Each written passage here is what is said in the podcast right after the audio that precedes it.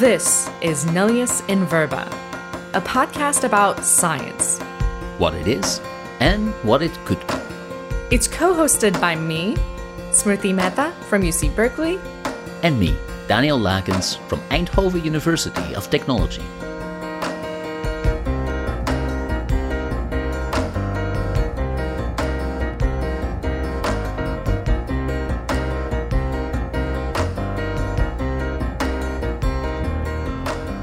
In today's episode, we will discuss why consensus is important in science and why reaching consensus among psychological scientists can feel like an insurmountable task. Why does our field have disagreements that remain unsolved for decades? At which level of the discipline should we be trying to reach consensus? And how could we organize science to reach consensus more efficiently wherever possible? Enjoy.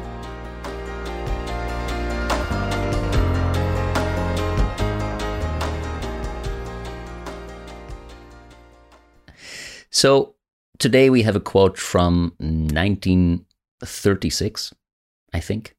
And, um, you know, we're getting younger with our quotes. I think that's something to keep in mind. And also, uh, I already sent you a version of this in German, which I tried, but we're going to do a translation, which is even much later. Like this is 1950s or something, but it's a translation. This is a part of a text by Popper. Um, I'll, I'll start. So it says, it is fairly easy to see that we arrive in this way at a procedure according to which we stop only at a kind of statement that is especially easy to test. For it means that we are stopping at statements about whose acceptance or rejection the various investigators are likely to reach agreement. Hmm. And if they do not agree, they will simply continue with the tests or else start them all over again. If this too leads to no result, then we might say that the statements in question were not intersubjectively testable, or that we were not, after all, dealing with observable events. If someday it should no longer be possible for scientific observers to reach agreement about basic statements, this would amount to a failure of language as a means of universal communication. It would amount to a new Babel of tongues. Scientific discovery would be reduced to absurdity. In this new Babel, the soaring edifice of science would soon lie in ruins. Wow. Very pessimistic. yeah.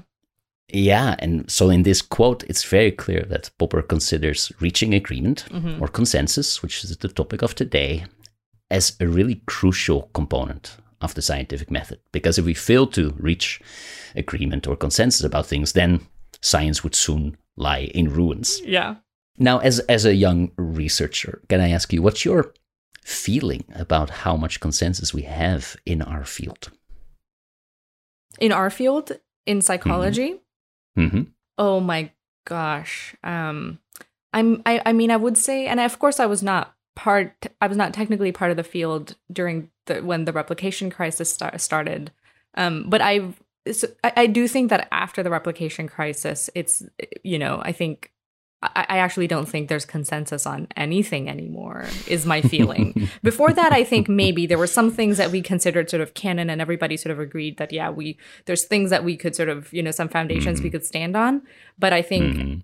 you know, after starting as a graduate student, I'm like, oh, wow, n- nobody believes in anything anymore. So, Um, so do you think we, we have agreement that, that we there's don't agree everything. on anything? yeah. Yeah. Meta level. Yep, Meta pretty- level. Pretty much. We'll- Yeah. We'll, take it. We'll Yeah. take it where we can get it. Yeah. yeah. Yeah. Would you agree? Like, what? Yeah.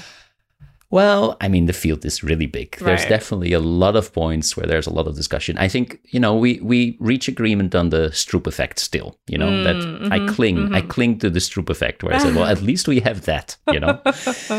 Um, yeah. And we have a bunch of more stuff, you know, there are Yeah. more findings that we agree on. So, so Yeah. it's very field or research topic specific.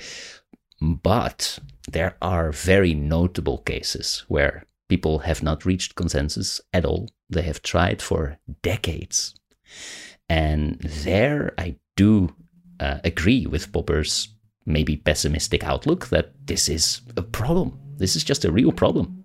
Oh yeah, absolutely. And I think definitely social psychology, which is, you know, my discipline and your discipline originally, I think their things are just much much worse, and I think it's all it was already hit by the replication crisis much worse. But I think you're right. Maybe in some parts of developmental psychology, you know, cognitive psychology, there might be more consensus on certain things. And people who are Mhm. studying, I think, more sort of fundamental cognitive processes, they're probably more agreement, right? If you're a memory researcher, um, I'm Yeah. sure there's a lot of things that they agree on in in I ways do that feel the need. Yeah, I do feel the need to support my my home team a little bit, even though you know I'm not that active in it. But let's take, for example, something like social identity theory. That's a really social psychology theory, Right. Right, about in groups and out groups and how they form and what kind of effects they have. I think that's pretty solid, and I have the feeling also that the social identity theory people kind of agree with each other that social identity theory is a pretty good theory. Would you say that everybody in social psychology would agree with that? Hmm, I I don't know because well, Well, that's, what it consen- that's what it means to have consensus, right? We all agree. Yeah, but I think maybe that's something to discuss. I think we don't really check. We don't even discuss, like, hey, are we in agreement? Who is disagreeing? What are you disagreeing about? So Mm, the reason that I'm not completely sure is just that I feel we don't talk have consensus meetings where we figure out, like, are we all in agreement or not? Um, but I would bet a large proportion of people probably think it's fine. So there are some some corners, some things where, where it's true. But I guess the disagreements are just so very visible. you know. Right. They draw attention, of course. They do. But how would you, if I were to broaden the conversation to all scientific disciplines, to science in general, how much Mhm. consensus, and maybe leave psychology out because I think, and maybe we'll discuss it at a future point. Mhm. Like psychology might just be categorically different than other scientific disciplines, and maybe all social sciences we can say. But if you were talk Mhm. about, if we were to talk about natural sciences, um, Mhm. would you how what would be your assessment of like how much consensus exists in those disciplines that aren't afflicted by Yeah. sort of, sort of some of the same issues we are Yeah, so I think there is definitely, I feel, um, more agreement in the natural sciences, like the periodic table. I don't really see people Mm. bickering about, you know. I, I think they just agree, like this is this is in there. It's good. Um, but also, I have the feeling that other fields, like biology, for example, um, those fields seem to really collectively go for the same thing. Even I have the feeling there's a real race for priority in this field Mm. and, and and maybe more fear of getting scooped than in other fields because they basically all agree on what where the next thing is going to be more or less. Many more labs are working on the same thing and that's not even true in you know some other fields. So yeah i have the Mm. feeling that really it's like, probably a little bit better in a lot of other fields in terms of consensus. Yeah. Yeah. So you bring up this really great distinction between sort of consensus about what might be true versus consensus about what are the topics that we should be Mm. You know Mhm. working on together um Mhm. and that's a really important distinction that i want to talk about Mhm. but before that i want to read you a quote which i which actually is related to the quote by popper which is something that i hadn't considered before sort of digging into some of this work but it, there's a really um, interesting paper called um, consensus in science by a british sociologist of science um, michael mulkay um, Mhm. and he says it is clear that there is a connection between the idea of consensus and that of knowledge.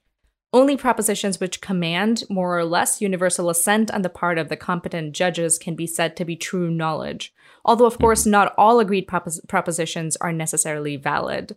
As soon as intellectual disagreements appear, we seem to be dealing not with demonstrated knowledge, but merely with knowledge claims.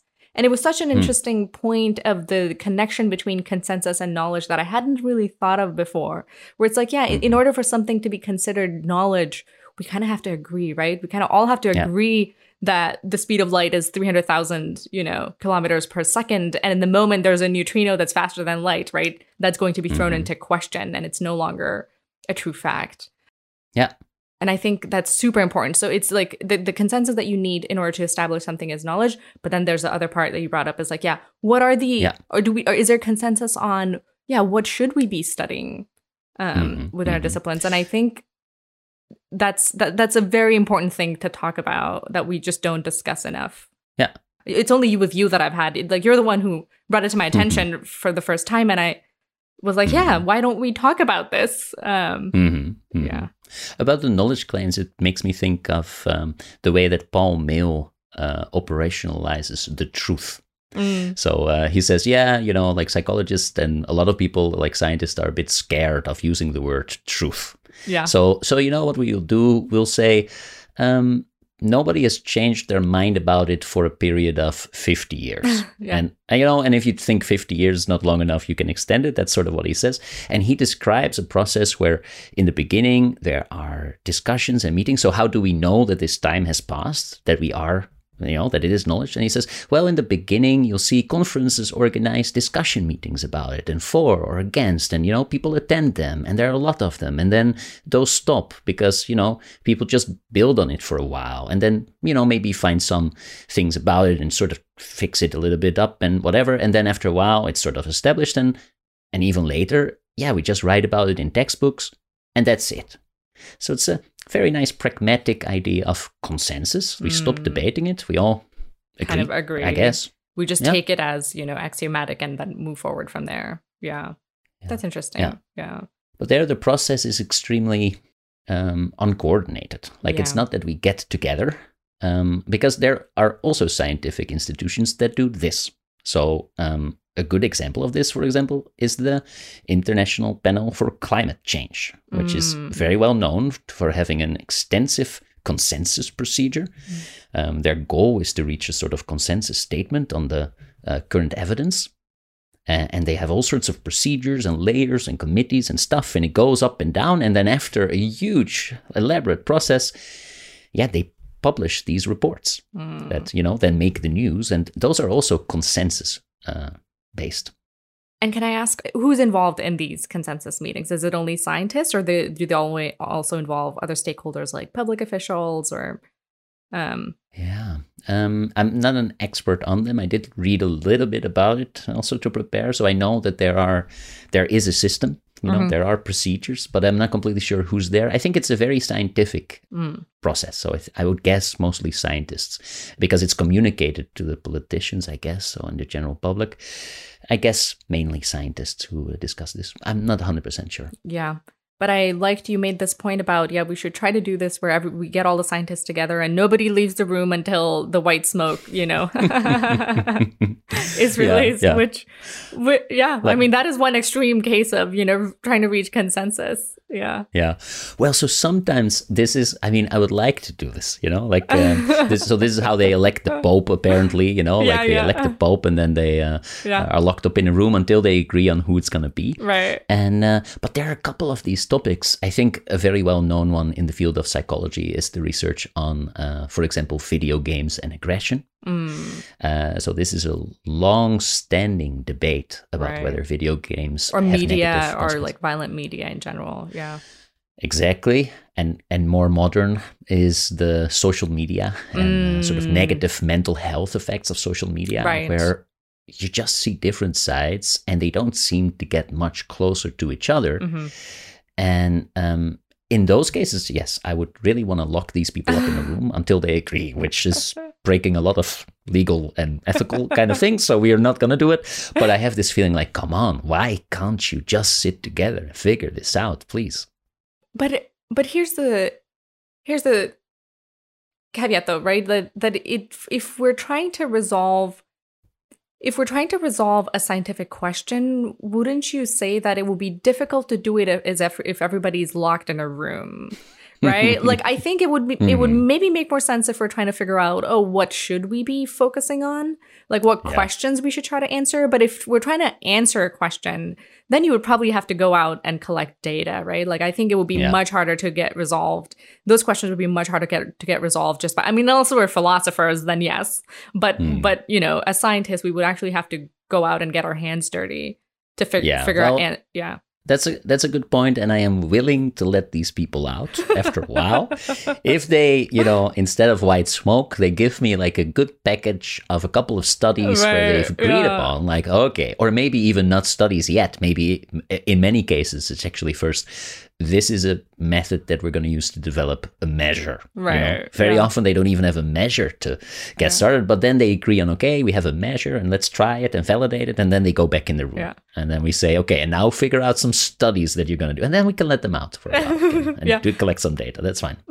but maybe I will counter. Maybe I will counter my own point and say that now everybody's doing these mTurk studies, so maybe they they can just all sit in a room together and Exactly, just like just run ten them- minutes. Yeah, just give them a bunch of funds and everybody can sit run their own studies. exactly. Yeah, we can we can keep them locked. yeah. No, I mean, but but this, I mean, yeah, we're joking, and it's kind of funny, but it's also kind of serious. Yeah. And so I, I mentioned this in our chats before, I, I know, but um, there are these things that I've I'd never heard of, but they're called consensus meetings.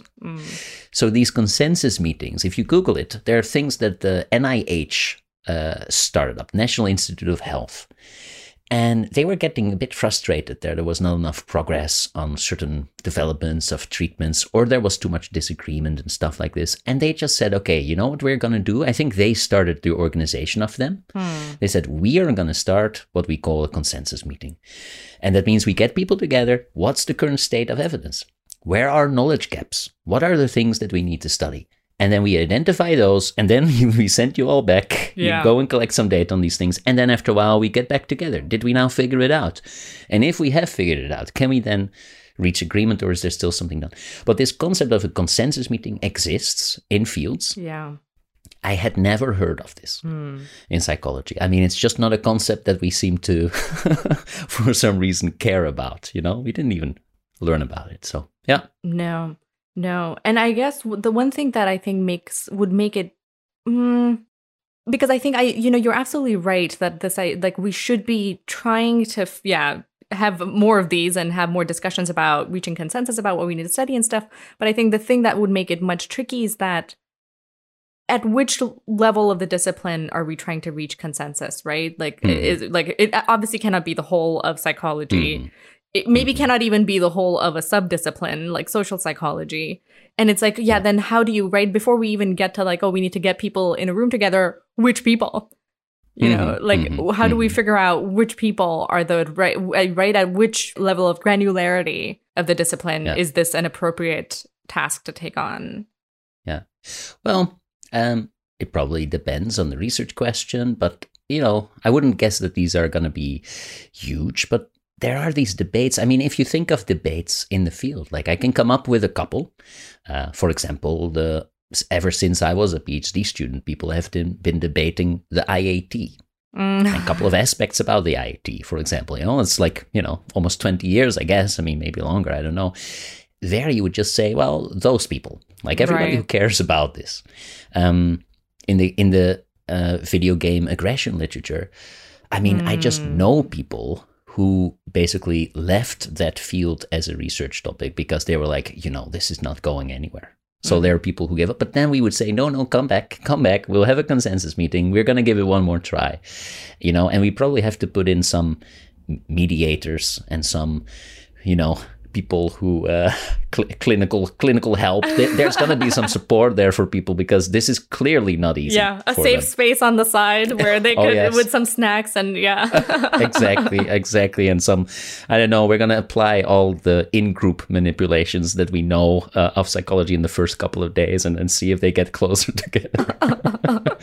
but but some process there and and yeah i think you can sort of identify some groups and you know there are other fields uh, maybe much smaller you know it could literally be seven people uh, who work on something Yeah. um, but but this kind of level like the relatively small i would guess that, but that's a great point i think of doing it topic wise because i, I Mm-hmm. do think there would be some benefit of not just saying oh we just want social psychologists versus we just want because then if, if Mm. iat i mean you could be an economist and be interested in the iat or a sociologist and i think there would we would benefit a lot from hmm basing it on topics and then you have multiple perspectives coming in i think that would actually enrich the conversation to have it be an interdisciplinary thing. And now, now when you look at the social sciences i mean you see how much overlap there is between right? You could be a p- political Mhm. scientist or an economist or a sociologist and psychologist and you could be studying the same thing. And i think there's Yeah. probably benefits to that to having to looking at the topic Yeah. from different perspectives. So yeah. Now, now, now, if you think about this idea, does it sound kind of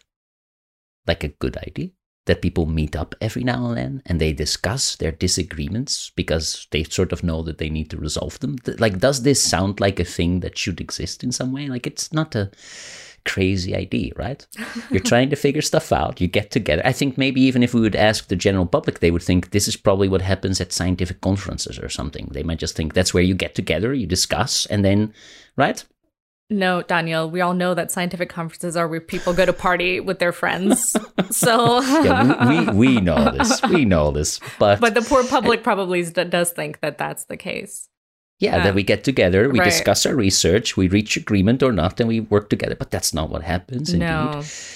But but that's I think almost something that we should be held accountable for. Like our lack of having these kind of structures to resolve long-standing debates is something like what what's what's wrong with us? Like our don't we care? Like don't we want to resolve it? Because this is clearly the way to resolve it, you know? So I almost feel the lack of having these kind of consensus mechanisms in psychology is an indication like well i guess you don't really care then right because otherwise you would do this is this too extreme well I don't know, but I, I would like to play maybe the devil's advocate at this point, which we like doing, and I think it's kind of important we, we, to do. We need like a sound for this or something. we just say like, I'm going to play the devil's advocate here. Yeah, but okay, go ahead. Yeah, yeah. I mean, you you could argue that maybe we don't need to reach consensus, right? Mm-hmm. It's that it's not that we all need to get together and agree on things.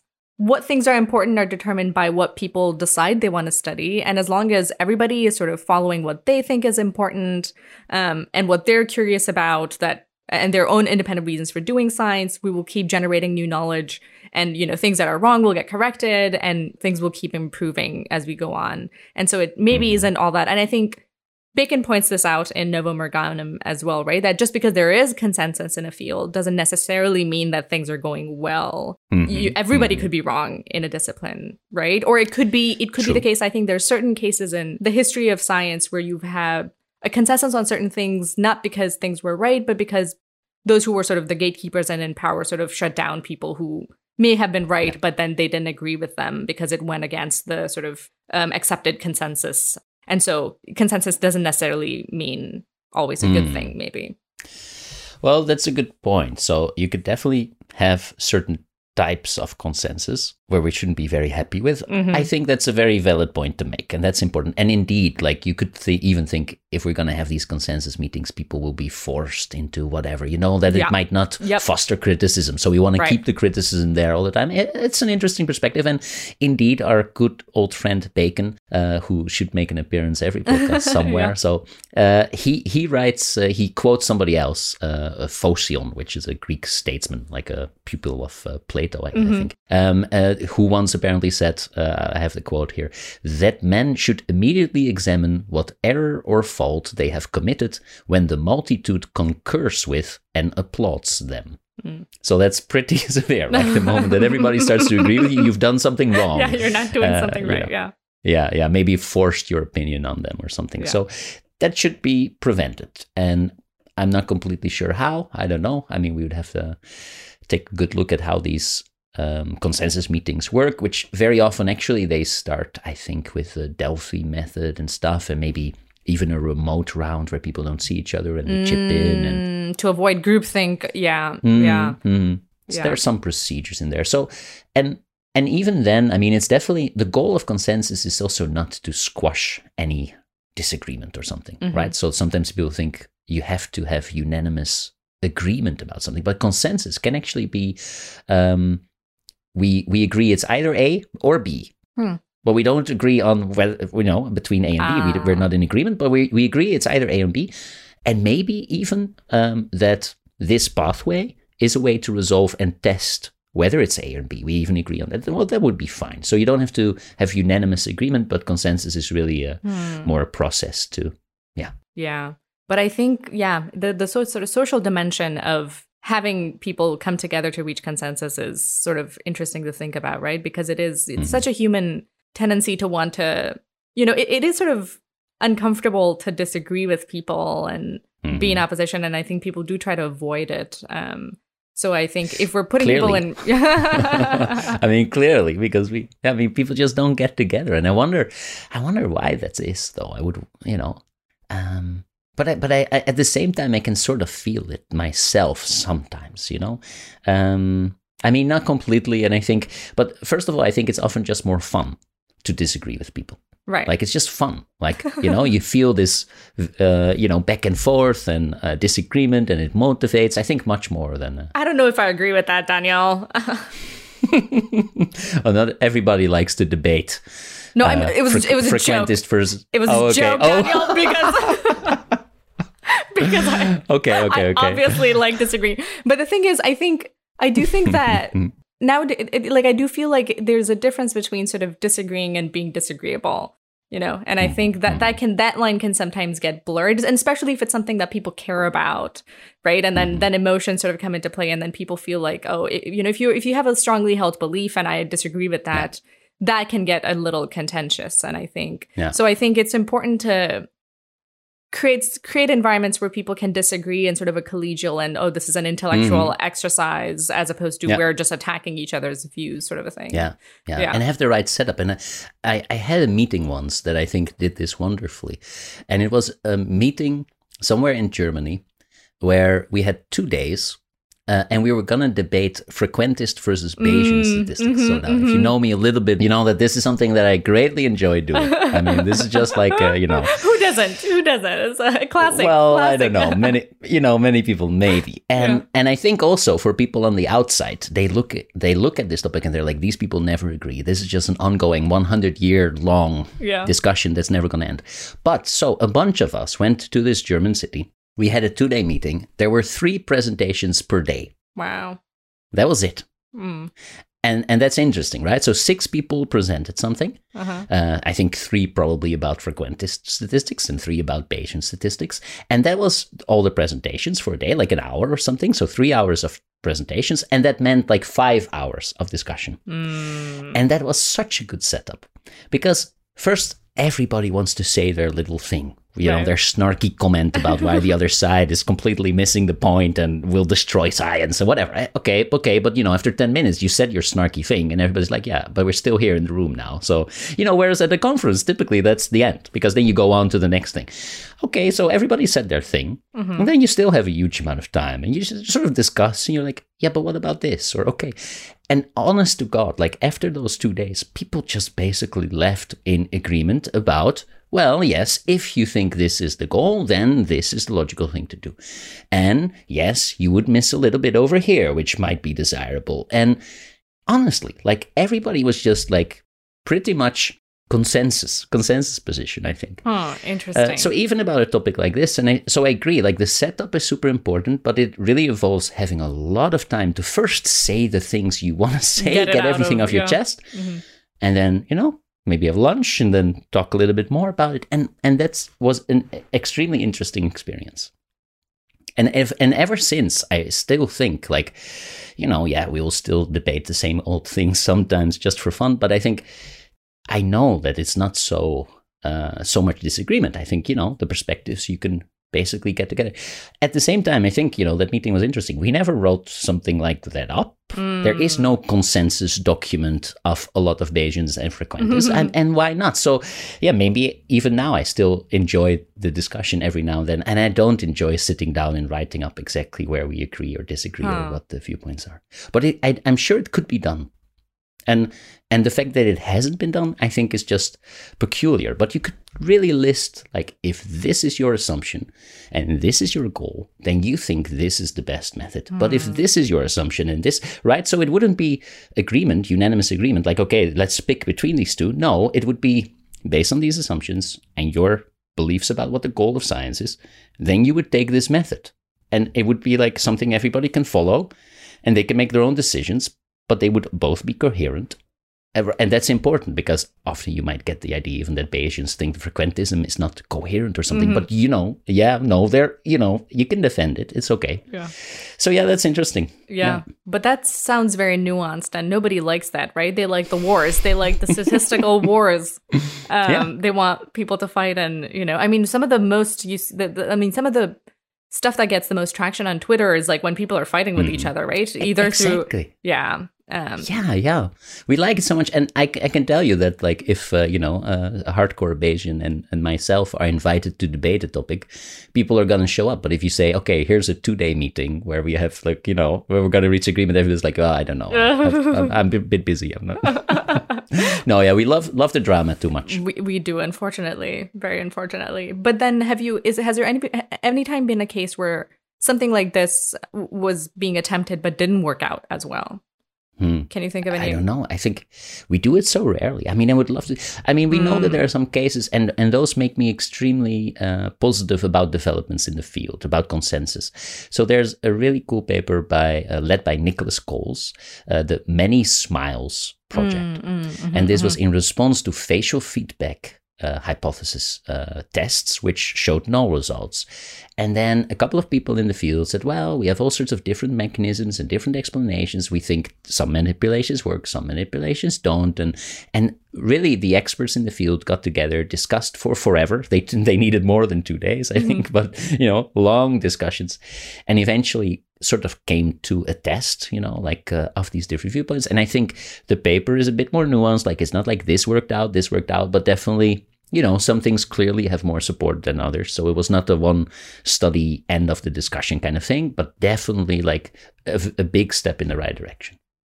Yeah, so there they did it. And I don't know how often that whole process of, you know, consensus making, getting everybody around the table, I don't think that's very common.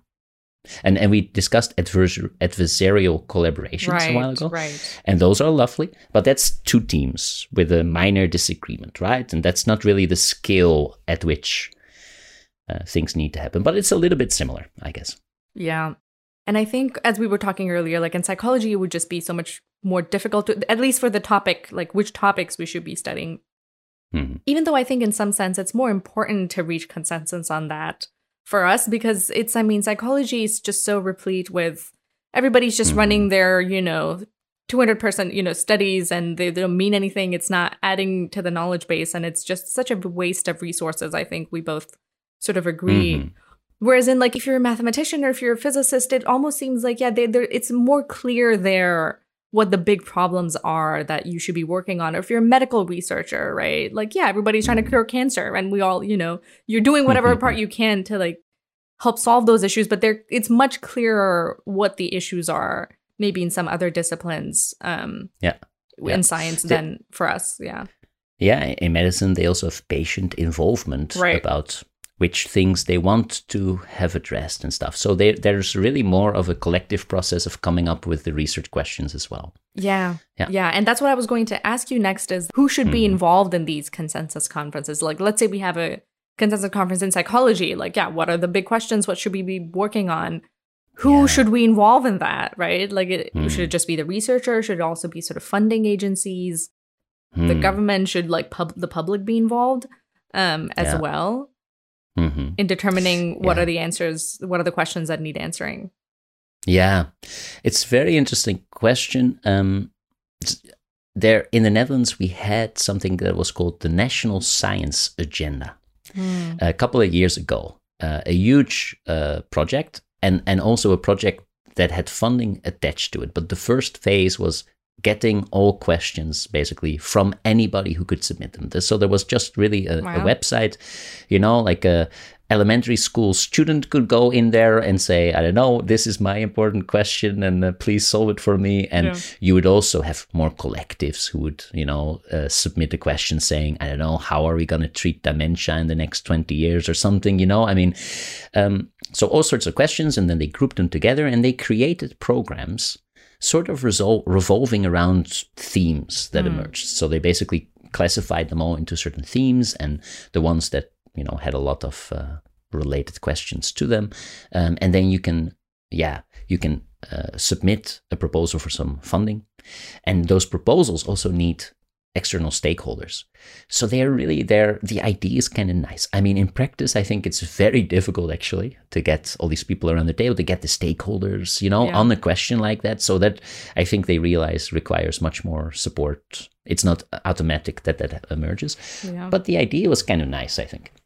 Yeah, yeah. And that seems Yeah. And again, right, like with questions like how do we cure Alzheimer's, like I feel like the stakes are high there, right? That is Mhm. such an clear like issue that we sort of need to deal with um Mhm. within like medical science. Like with psychology, maybe we're focusing too much on psychology, but I'm just like, we're oh my Mhm. god, what a mess. Like how are we going to get there? Like it just feels so difficult because it Yeah. yeah. Well, I, I mean, I, I don't know. Is it because did we try? And this is something that Mm. I wonder about sometimes. What would happen if we would ask people like, "What are the questions?" You know, you could say, "Look, um, everybody who's alive now, Mhm. you have you have so many working years left. Yeah. There's so many stuff you can do. Mhm. We have all sorts of questions. Let's just say that we want to get some stuff done before we all die. I mean, of course, other people will pick it up, but you know, you just think like, what are we collectively going to do? And then the number of hours is just so limited. The number of questions is so great that you sort of would feel, well, we have to narrow it down. So, what are the things we're going to do? And I wonder if we would say, yeah, what are the things you can get behind? It would also mean that we change our research topics sometimes, right? I mean, we talked about this in the first episode when Bacon wants us to do things for society. It means that you arrive at your work Mm. And you sort of say like, okay, give me the biggest problem and I'll help you fix it because that's what we do. So, so you'd have to give it up. But you could ask people, what would you give your current research up for? Which question you think is so important you're willing to pause your own research for a while until we've got this other thing solved? I would just wonder, what would people say? I yeah, that's a great question. What would people say? I think what people would say is I didn't get into science to do what you want me to do or what's good for I did I came in to do what I want to do. That's the you know, I think we have discussed that that's one of the perks of mm-hmm. science is right that we get to follow our own curiosity and I do and I do think that is one of the sort of uh, a a leading motivator for a lot of people is that you get to mm-hmm. follow where your own curiosity leads you. That is one of the big perks of doing science Mhm. and you know It's true. Yeah. But at, at the same time, like when, you know, when I applied for a PhD position in the Netherlands, um, I mean, these are in the Netherlands, they're paid jobs. So you, you apply and, and somebody else has determined what they got funding for. And, and even as a postdoc, I, I- you know, I got some more freedom, but I didn't get complete freedom. And I applied for those jobs. Sure. Now I have tenure. Now I can do whatever I want. Yeah. but, but I was fine with it before and I kind of enjoyed myself. Yeah. While you were training, while you were doing training and then helping, but but but, but even then, right? The, the, the agenda was still determined by whoever was paying your funding, right? They applied for that grant that then got you paid, but it was out of their Mm-hmm. Yeah, own they volition. got to do They got to do- they got to do what they wanted to Right. do. That's true. right. But but it means that there are many people in science who do things that somebody else decided, and so that's one thing. But I also like my one of my best friends from uh, university that I Mhm. still know, who he also ended up in science.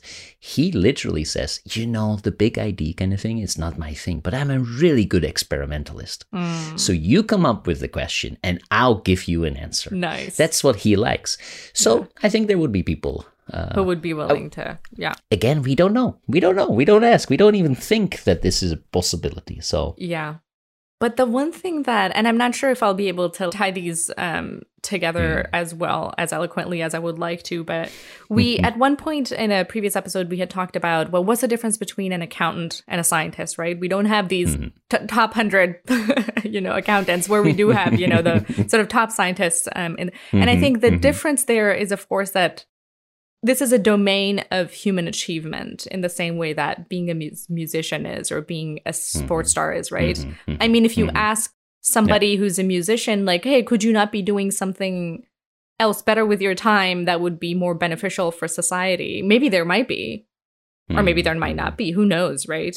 But if you're a musician, like, and you're, let's say you're not famous yet, Mhm. There, it's possible that you could be doing things for the betterment of, uh, like, that would help other people in a more concrete way than than making this music would, which might not ever, you know, people might not ever hear it. It might not ever lead to anything, right? But it's that's not the motivation, right? You're doing it because it's a domain of just human achievement, and you're just trying to reach a certain ideal, right? Hmm. Yeah. And that's part of it. I don't know. Maybe we can twist that goal a little bit around and I don't know. You can become like people can still become experts, I guess, maybe. Uh, maybe they maybe my friend is an expert experimentalist Mm. and in a system where we would divide these tasks, he would be an, an often sought after experimentalist, and everybody would want them to give them some. I, I don't know. Yeah. Could be. I don't know. Um, Yeah. So yeah, all of these things are tricky. I do agree they're difficult, but at the same time, uh, the the possible benefits seem just so large. No, absolutely. And this is in line with what we discussed at a different episode about splitting up science in these, you know, Mhm. specializations of, you know, we have the theoreticians, then we have the statisticians, and we have the experimentalists like your friend, Mm-hmm. and just having we just try to maximize on we just people throw out ideas, we get together, we pick the Yeah. best ones to work on, and then we get the best people working on them. Yeah. But I mean, you're completely right that the current way of operating is definitely different. So not like this. And uh, there, there's this other quote when when I was reading about stuff that really nicely reflects, let's say, our current way of working, and that's a statement by Max Planck, uh, and he says, "A new scientific truth does not triumph by convincing its opponents and making them see the light, but rather because its opponents eventually die, and a new generation grows up that is familiar with it." So, like, we're really uh, in a system where individuals keep, you know, working on their own thing because that's what they like, and maybe try to convince people a little bit, but maybe not.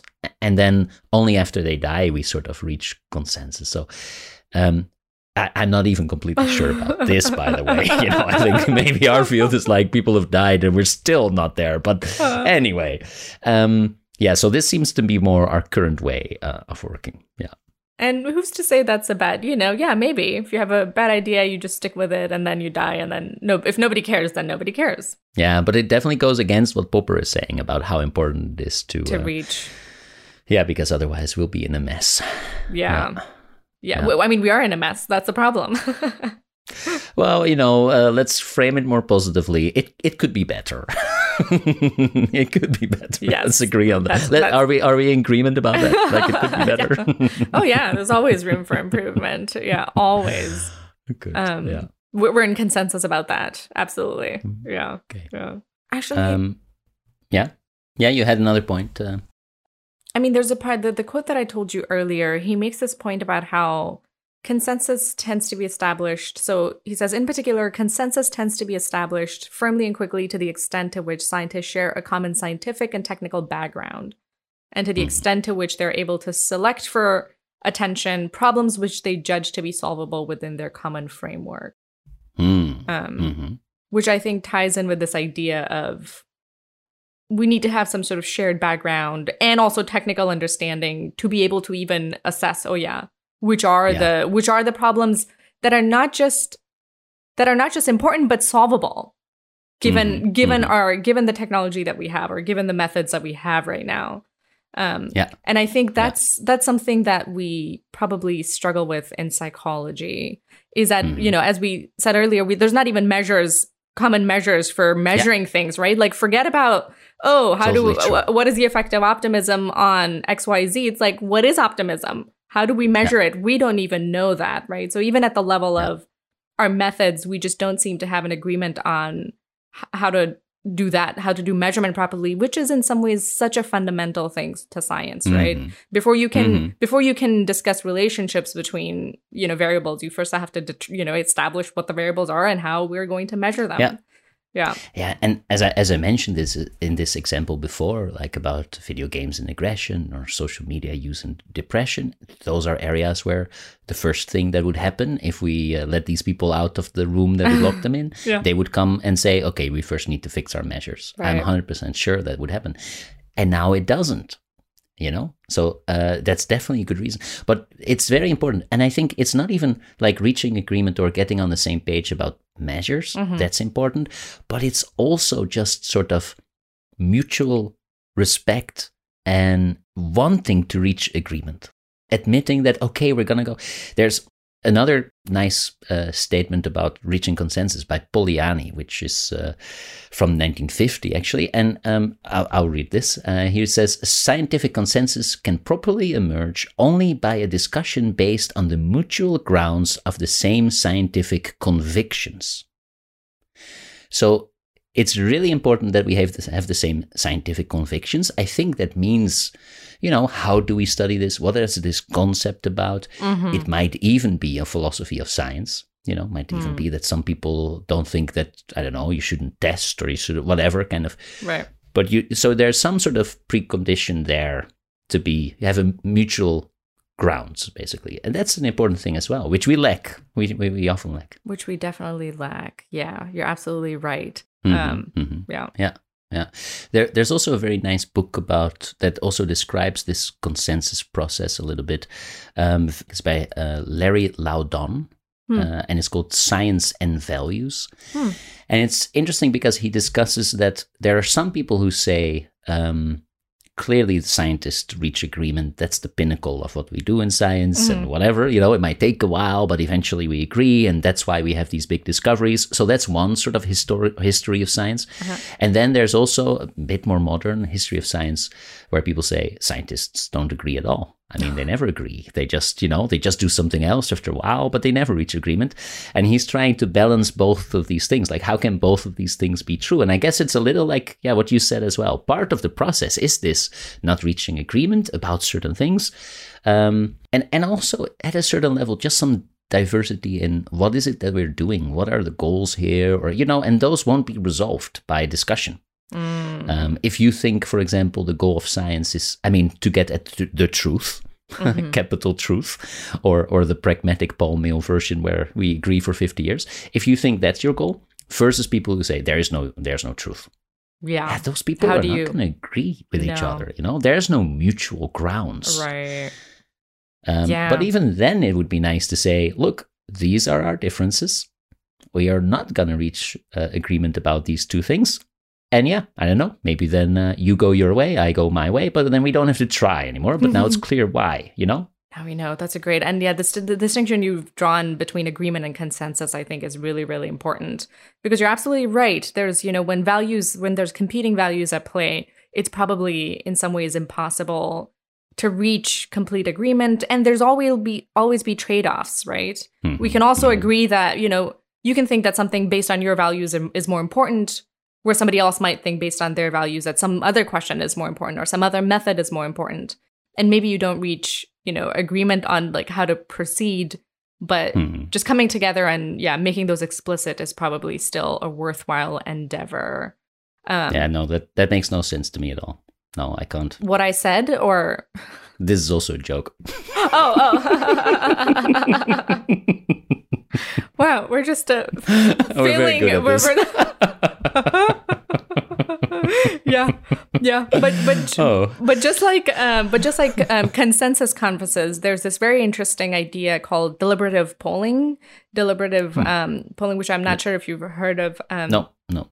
it's this technique i think maybe in some ways a little bit similar to consensus conferences but it's um, meant to be a place where you actually yeah bring in all the stakeholders to a question um, Mhm. and you have experts come in like a panel of experts. And so you bring in sort of people from the like a national like a representative sample of the public and any other stakeholders that might be interested in the question. So for example if you were trying to do one on whether or not we should accept gre for graduate admissions you would mhm, you would mhm, bring in mhm. sort of experts who know about the topic you'd bring in sort of people from you know the public you'd p- bring in any other stakeholders you know administrators and faculty whoever.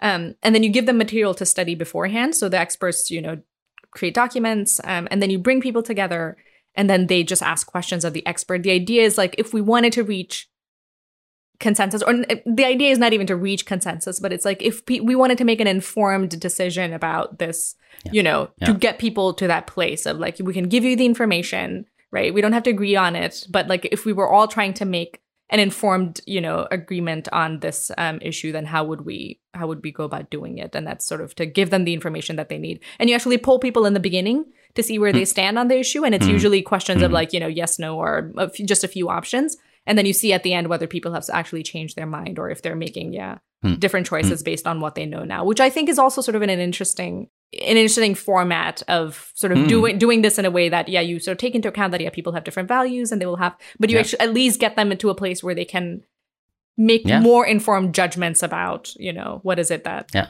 that is important here yeah Yeah, I mean, there are all these methods. They sound super interesting. And, you know, we could actually just really do this at a conference. Yeah. Where, you know, people enter, and especially if it's a focused conference, like with people Right. working on the same kind of thing, you just, when they enter, you just ask them a bunch of questions and then resolve it. So we could even apply those things. So, Yeah. yeah, it's a very interesting idea to do. I think we should definitely experiment more with this. Like, there's really just so much to gain. I mean, come on. so Yeah. much to gain but but i think that the starting from this sort of starting from the same ground of wanting to do it with in good Yeah. faith is is so Yeah. so important right That is so super important, Yeah. and I think that's probably the first thing. Yeah.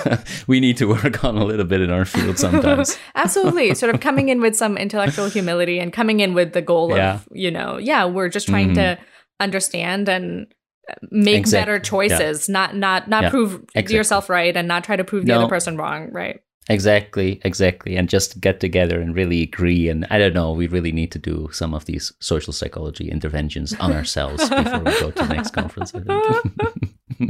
Oh, absolutely. Yeah. So social psychologists are the ones who need it, you know, some of the insight the most. Yeah. They, they need those the most. Yeah. Yeah.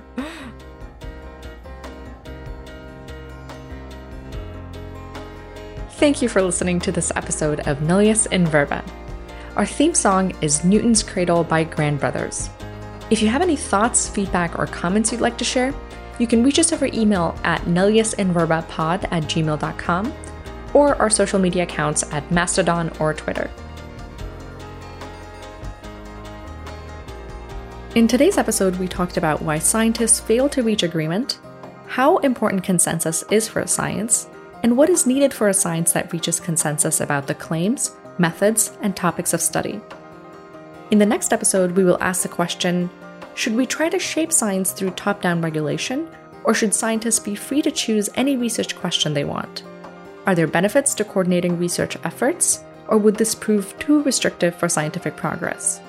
We hope you will join us.